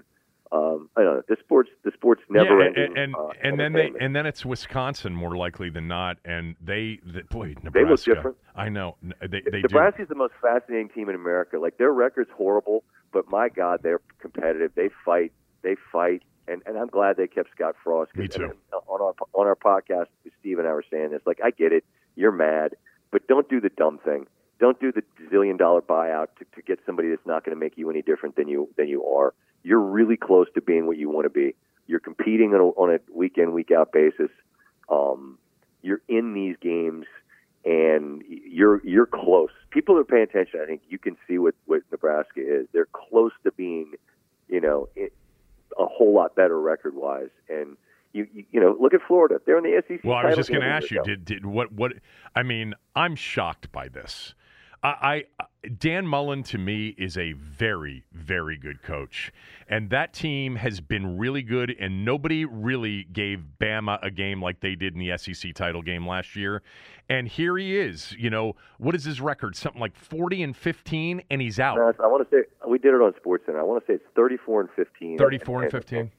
Something like that, but I mean, you know, you know, my bride and her family are all, they're all Gators, and they're like, yeah, it was time, and it's like, time. you know, that's that's the way it goes. That's how it goes in that league, man. Like SEC title game last year, but look, the bottom fell out, man. They got beat by South I Carolina. Know. They gave up a billion to Samford, Samford with an M, and then they lost to Missouri. And I mean, he hadn't recruited at the level that they, you know, that that, that they were hoping to see uh, him recruit at. What, what's the issue with him? What is the issue? I don't know. Him? I don't know. Th- is there something be... we're missing? Because I think as an offensive, um, uh, as an offensive coordinator, play caller, he's one of the best. I I I tend to agree. Um, I think it could have been a little smartest guy in the room syndrome. Like that's the thing I, I was told by a lot of people that you know he, he was pretty sure he, he he had it all figured out. And again, I'm just sort of re- repeating what was how it was relayed to me. Um, but I just I think I think what happens in this sport um, is I mean Ed Orgeron won a title two years ago. He's out. Um, it's just the spiral, especially in the SEC, like it picks up speed at warp speed, and then before you know it, it's like it just implodes. And and now there's like look at it. There's three great jobs. Like if you do the what are the best jobs in college football? Like Florida, LSU, and Alabama, and uh, USC are, are on it. And it like could be and it could be Penn State. Well, and that's that's the secondary thing because those three are open. And and I said this the other night on the show. Like I don't feel like there's one obvious guy. Like in the years past, like when Urban go way back to when he was at Utah, everybody was trying to figure out how to get him. Tom Herman was the guy LSU and um and Texas were fighting over. And it was who's going to win the Tom Herman sweepstakes. There isn't a guy like that that's out there. So almost certainly, eh, you know, Jimbo's defiant. I am not leaving. I'd be the dumbest guy in the world to leave this recruiting class. Well, okay, I, maybe he's going to stay, or maybe LSU will just go tell us what the number is, and he goes to LSU. I'm not saying that's going to happen, but they got to hire somebody. And and you know, maybe James. If if James were to leave Penn State for one of these jobs, then now the Penn State job becomes open. And you know, I've heard some interesting names thrown around. Me too. Um, Matt really, Rhule. really, Matt, really Matt. Rhule. Yeah, that's a good one. Um, What are the other names you've heard about Penn State? None about Penn State. No, just Oh. other n- names. I'm not. It's not for conversation here. Okay. I just, I just um, say that. I'll tell you off the air. And it Okay. would, put it this way: it would be another significant domino uh, in the college game if, if, uh, if, and then, and I'm certain that'll happen because these jobs, like, they're not like the guy Napier at Louisiana. People really like that guy, and I think he's going to get a big time job. Is it one of these three? I don't think so. Um, so my guess is they're they're going to have to poach a big time coach from some school, which means that that, that that means that opens another job. So this this college football off season already, you know who the three big ones are. They're almost surely going to create other ones, uh, and then the ripple effect's what it is. Uh, for you Virginia Tech people out there, because we have a lot of Virginia Tech alum that listen to the show, Shane Beamer is doing a phenomenal job at South Carolina. I just wanted to mention that because early in the year I watched them and they were horrendous. Horrendous. Well, they had a grad And- assistant playing quarterback. Yeah, and they are bowl eligible um, after beating Auburn uh, the other day, and they Yeah. smoked Florida two weeks ago. Um, He did. Go ahead. Him in the locker room with his guys was really cool uh, after they beat Auburn. I mean that that that was a hell of a job he did. But like, are you gonna leave? You gonna leave Columbia after one year No, back? no. well, back? I don't mean, so. but it's amazing because South Carolina is a great job, but in, in that league, like just the thought of Jimbo leaving to go to LSU. To be honest with you, I, I don't think there's any difference in that job because you know the Texas A and M and the Texas A and M money is insane. Um, I don't You're know. right. I don't. I don't know why Jimbo would leave A and M to go to LSU. A couple more college things real quickly, and then I want to move on to something else. Um, what's up with Maryland football?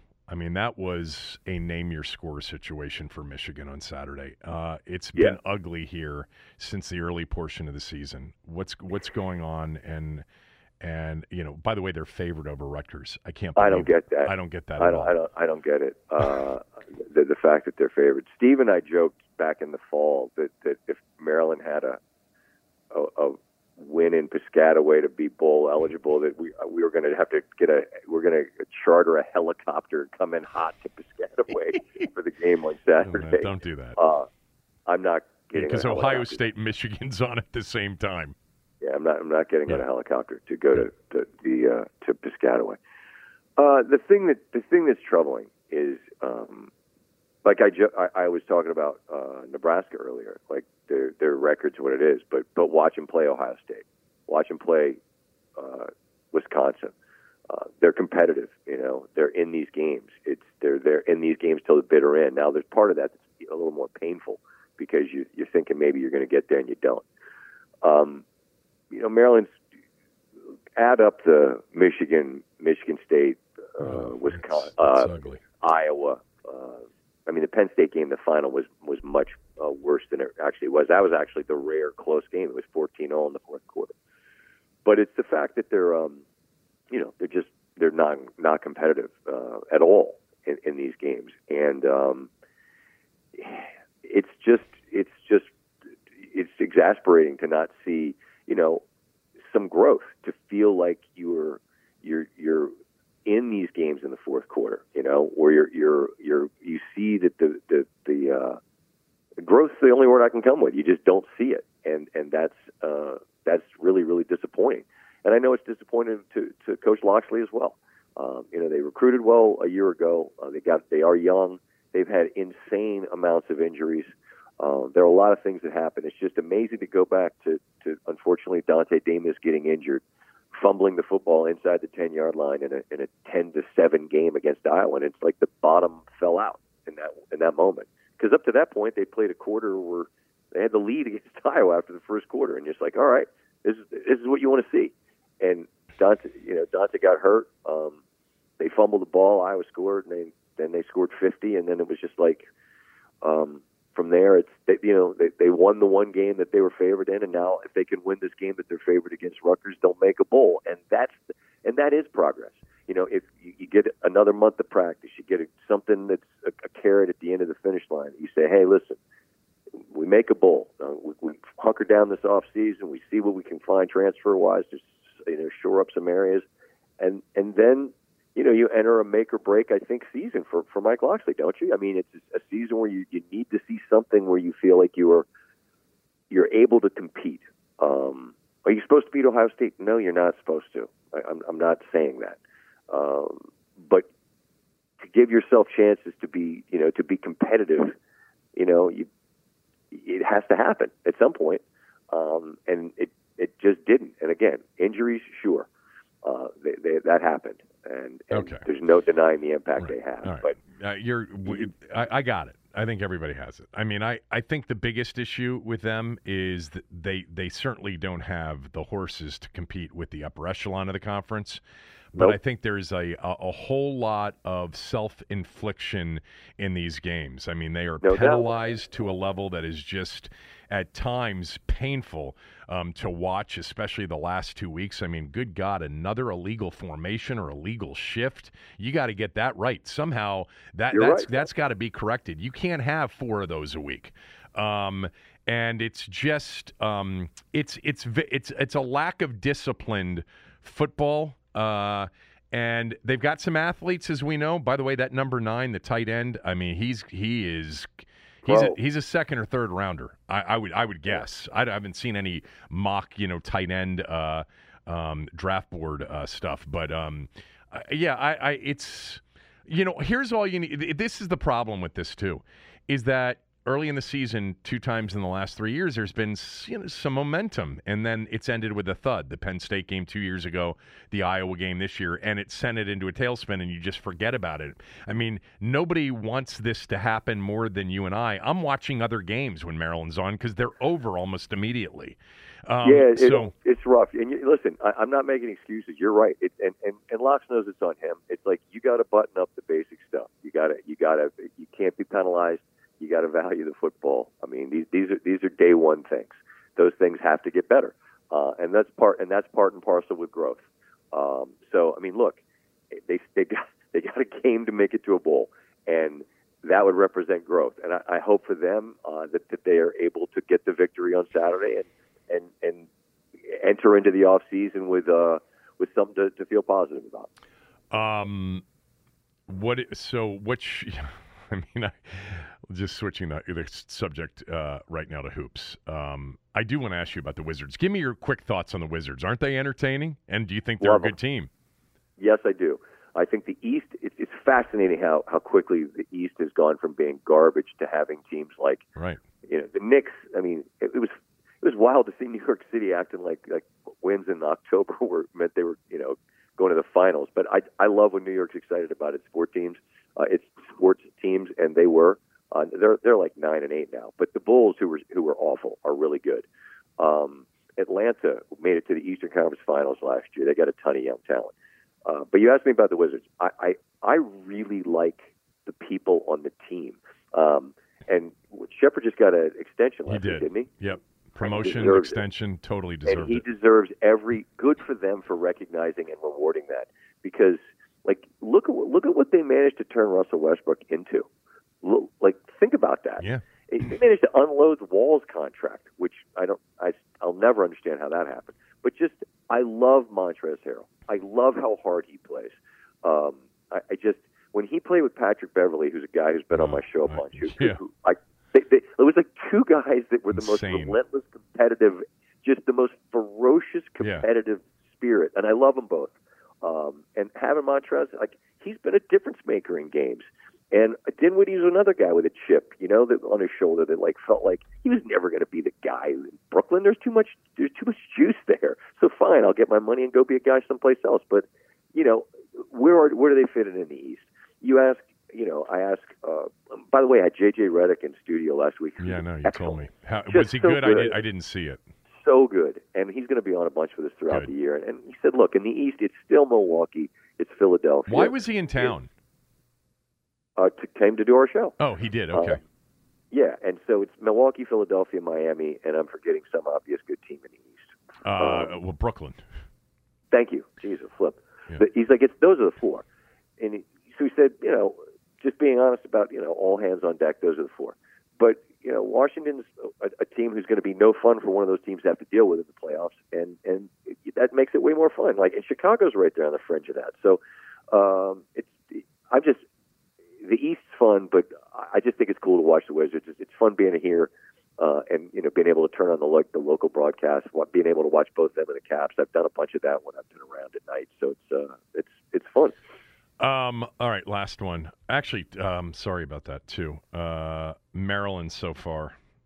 Hoops. Not good. Hoops. Not good, Really? scary, Really? concerning. Okay. Go ahead. Well, I mean, you, you look, you got a bunch of new pieces, Mm-hmm. and so, you know it's figuring it out how they fit together, and you got you got time to figure it out. But I mean, you know, I don't know. Like GW game, you go, all right, maybe GW is good. Uh, Check GW since they played Maryland. Well, Maryland was in. They, they were sort of in control of that game. I mean, weren't they up twenty at one point or close to it? It's not. GW? No, it was a close. It trailed at the half, and Yeah, at you the know, half, and then they didn't they open it up in the second half. I thought they no. No, Okay. no, they beat Vermont by double digits in the Yeah, end. Yeah, at the very end. Vermont and, Yeah. and Vermont, Vermont's a good team. Becker's Becker's an excellent coach. But like, the, like the GW game, you're like, all right, well maybe GW is good. No, they. I don't think they won a game since. Okay, well Mason, well, Kim English, uh, you know, a lot of a lot of folks uh, like his uh, his his stars on the rise in coaching. I agree. Um, well, maybe they're really good. Okay, well they went and lost to Madison in their Yeah, next. that was predictable. I gave that out free of charge. Of course, you, you understand how the game's played. Yeah. But but forget any of that. Just look at look at what do they have and and how does it go together. Well, this week with a game against Richmond, who's I think the most experienced team in the country, uh, and then either the winner or loser of Louisville, Miss, Mississippi State, then Virginia Tech, then I want to say Northwestern, and then I think Florida. Florida. I think those are your next five. Yeah. Well, now you're these are all games at your weight class. So you got five games bet- before your conference season really gets going to kind of identify what you are and figure out what pieces fit together. I mean, Wahab, if like, how can he not be on the floor? Like you got to figure out some kind of way to get that guy on the floor. And I'm sure in the Big Ten he will be. Um, but I mean, they're not shooting the ball well. They're just look, they're just not playing well, and there's no other way to say it other than that. They haven't played well. So uh, they got stuff to figure out. Yeah, I mean it's um, it's November, and like we said, I I mean al- almost the exact conversation that we started this with about the NFL applies to college basketball in November. It's really it's a major head fake. It, it doesn't mean that it's going to turn around, but um, look, last year they started the Big Ten schedule off one and five. They ended up in the NCAA tournament and Yeah, won and, and he did he did Um, he did a remarkable job yeah. with that team to figure out what they were. Yeah, and- and and- um, and they did. By the way, they did figure it out, and and and and I, the, and they can figure this out, but they have to. They have stuff to figure Right. out. Like that, I don't. I'm not. I agree. I know the Big John quote that you reference often Yeah. about November basketball, and and I'm not turning this into, um, you know, like this has hit a panic meter, uh, panic button, or whatever the hell the term is. It's just if you're asking me how they've looked, I'd say they don't really shoot. I'm not well, and I don't impressed either. I'm not impressed, but Well, But the, but Hofstra nearly beat Houston on the road. They had a 13 point lead, lost in overtime. I understand, but you're doing that. You're, I, I, you're right. I, You're- but but you're I'm just exactly I, right. I'm just saying they've actually played the, the the teams that they've played so far, with the exception of, of uh, their, their opener in GW. The other three teams, Vermont, Mason, and Hofstra, I have no idea where they're going to end up. But my guess is all three of them will end up near. Um, Certainly in the top half of their leagues, if not the top third. I'm not going to say that they're going to, so. you know, Maybe, maybe so, but I, I think. Listen, in Maryland, and I get Maryland fans don't give a bleep about anybody else, nor should they. But if if you're looking around the conference right now, you're like, oof, like Michigan lost at home to Seton Hall. They got trucked by Arizona. yeah. Uh, Well, I, I, Ohio State lost uh, at Xavier. Um, but I mean, look, those are at least games against people. I keep using the term weight class.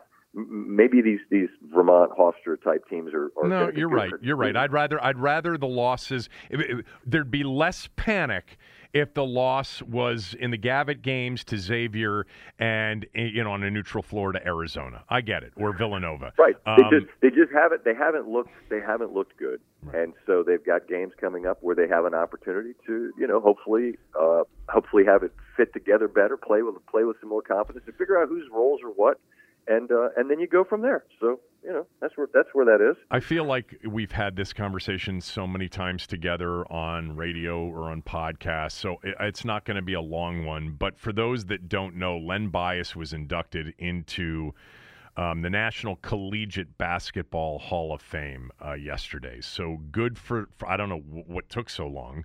Um, I'm sure it was a lot, uh, uh, you know, of, of stuff surrounding, you know, the details surrounding his death. But as you know, uh, the two of us could sit here and talk about him and the games for hours uh, as we have before. But I'll just ask you for your single most memorable Len Bias uh, memory.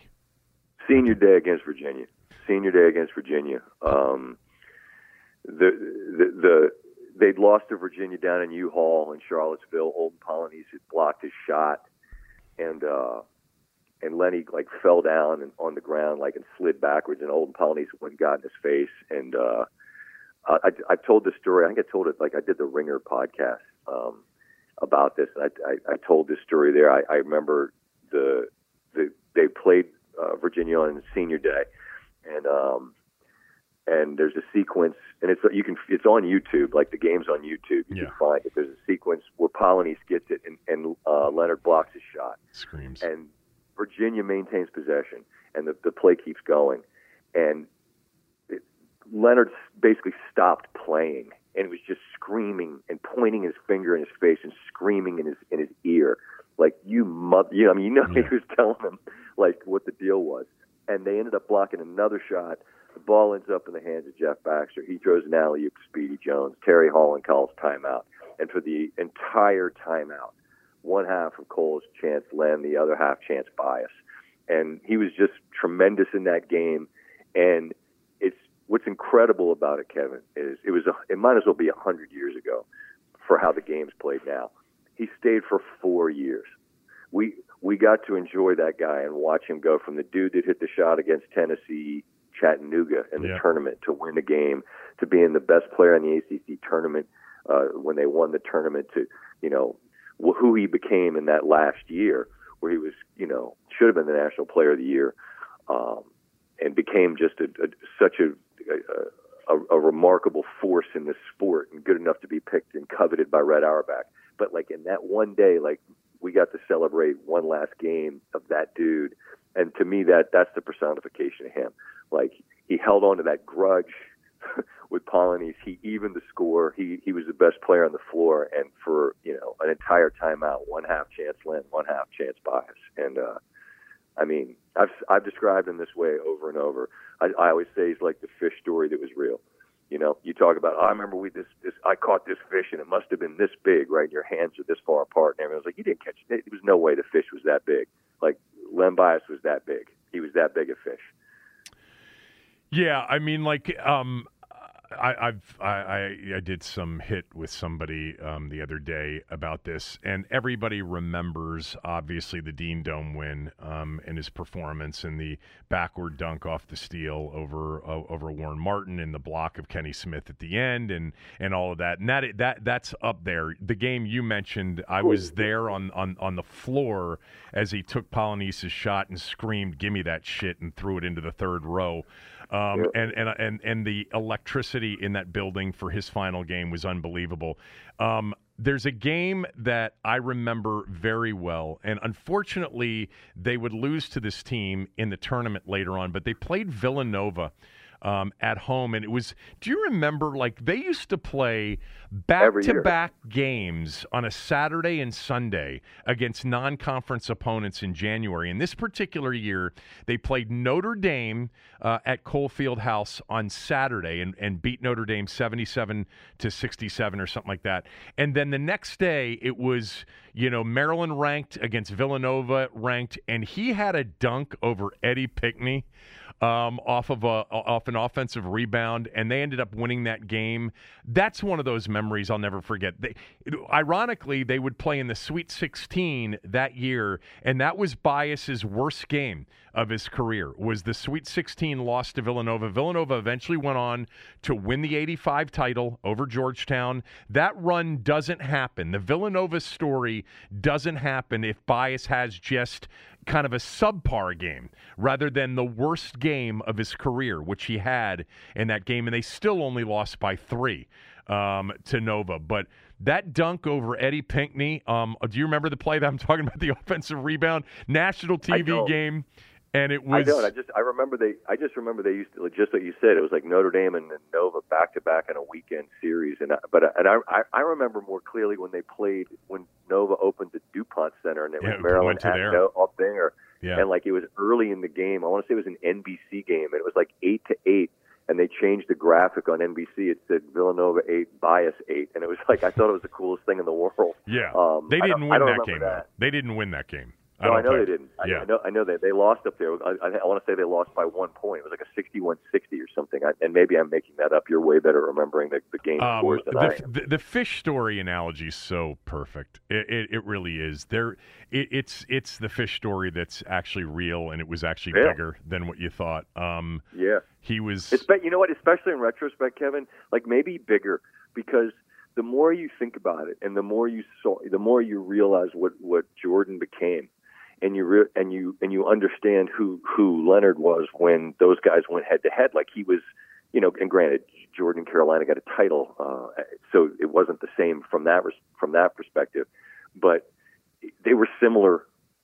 They were on similar trajectories, you know they were they were players that would have gone head to head in Boston and Chicago in their in their professional years, which changes the whole arc of everything in the sport.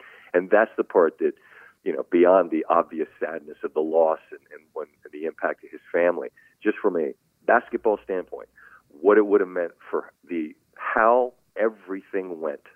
You know who Jordan and the Bulls were. I'm not saying they wouldn't have been that, but they would have had to go through Leonard and, and Boston in the process, which would have been just insane, you know. And it's just nuts to think about because it, you know, it it didn't happen. Um, by the way, uh, well, do me one favor. Just tell the story about the NC State game in Raleigh when they came, when they came in at halftime and, let, and and and just just tell that story. The paint, the the they were the. I want to say they were wearing yellow jerseys on the road, but it doesn't seem right because it was uh, because I don't remember them wearing those on the road, but it was like a colored jersey. And and my guy Keith Gatlin told me this story about Lefty. And what's great is, you know, Keith had that great high pitched voice, right. and so it's Keith, it's Keith talking about Van Pelt Lefty going crazy, and then it's Keith doing Lefty. and the, the story goes that the, it's hot in Reynolds Coliseum, and the the paint and the jersey and his sweat are like combined so that there's like this color of paint is like running down his arms and Keith told me that Lefty points at at, at Bias and said, "Look at Leonard. Leonard is a warrior. Give the ball to Leonard." and in the second half, they gave the ball to Leonard. Yeah. I want to say they won. They, it was like the Washburn team, wasn't Yeah, it? And they, and they yeah. won. They won by a point or something in Reynolds. Um, but it's it's Keith imitating Lefty screaming, "Give the ball to Leonard," uh, and it just it makes me smile, man, because it just he was he was a warrior. He was he was every bit of a warrior. That's for sure. Well, you know, that is the game in which he and Washburn and a couple of others went out. And remember, he got suspended, from the next game. Lefty Yeah, had to didn't they lose suspend to him. Clemson they lost to? Clemson the next game. Yeah. Yeah. Well, he was, Um, but the Carolina game came a couple of weeks later. You know, the th- the thing about that '86 season that people forget, the Terps '86 season, which you know included they the- lost a lot of games. they lost a lot of games. They were they at one point I think they were 0 and 6 in the ACC. Now a lot of close games in the ACC was loaded. Like literally Duke, Georgia Tech, North Carolina were all top 5 teams and and the schedule was front loaded. Um, but you know all you had to do was essentially get to a couple of games within 500 and you were going to go to the tournament and you were still one of the better teams in the country. The the game that that cinched their bid was the North Carolina game in the Dean Dome against number 1 North Carolina first loss in the Dean Dome for the Heels. But they would then play Carolina in the ACC tournament and they blew them out. Like they got Yeah. Carolina a second time in in the ACC tournament, and they they won by I want to say it was twenty or more. And then you know we know what happened. They they they lost to UNLV in the second round in a game that they led by you know nine points in the second half, and uh, the rest is history. That was his final game. He went out scoring 31, and I think he had 12 rebounds or something like that in his final game. Hey, uh, whatever. Did you know that Blake went into the Maryland Hall of Fame this weekend? Gary told me that N- nobody from Maryland let anybody know that was that this was going on. I would have loved to have talked about it and tried to get Blake on the show, although he's very reluctant, I think, to do media. But um, he certainly deserves that. I mean, I, that was a big deal this weekend. Steve Blake going into Maryland's Hall of Fame. Yeah, and he he deserves every bit of it. And and you you know you you look back at sort of who is who's like a perfect a perfect embodiment of Gary, um, a guy that played with uh, you know talk about a chip on your shoulder. He played with it. You know, it was it was when Jay Williams was at Duke, and like you know when for you you talk about plays you remember. I mean, that that's one of the most iconic perfect Maryland moments in a nutshell. You know, right before half and Cole stealing the ball from Jay Williams, taking it in for that layup. And that building, I wasn't there. I was on the road. I just remember watching on TV. It just it felt like that place was a tinderbox that was ready to blow. Yeah.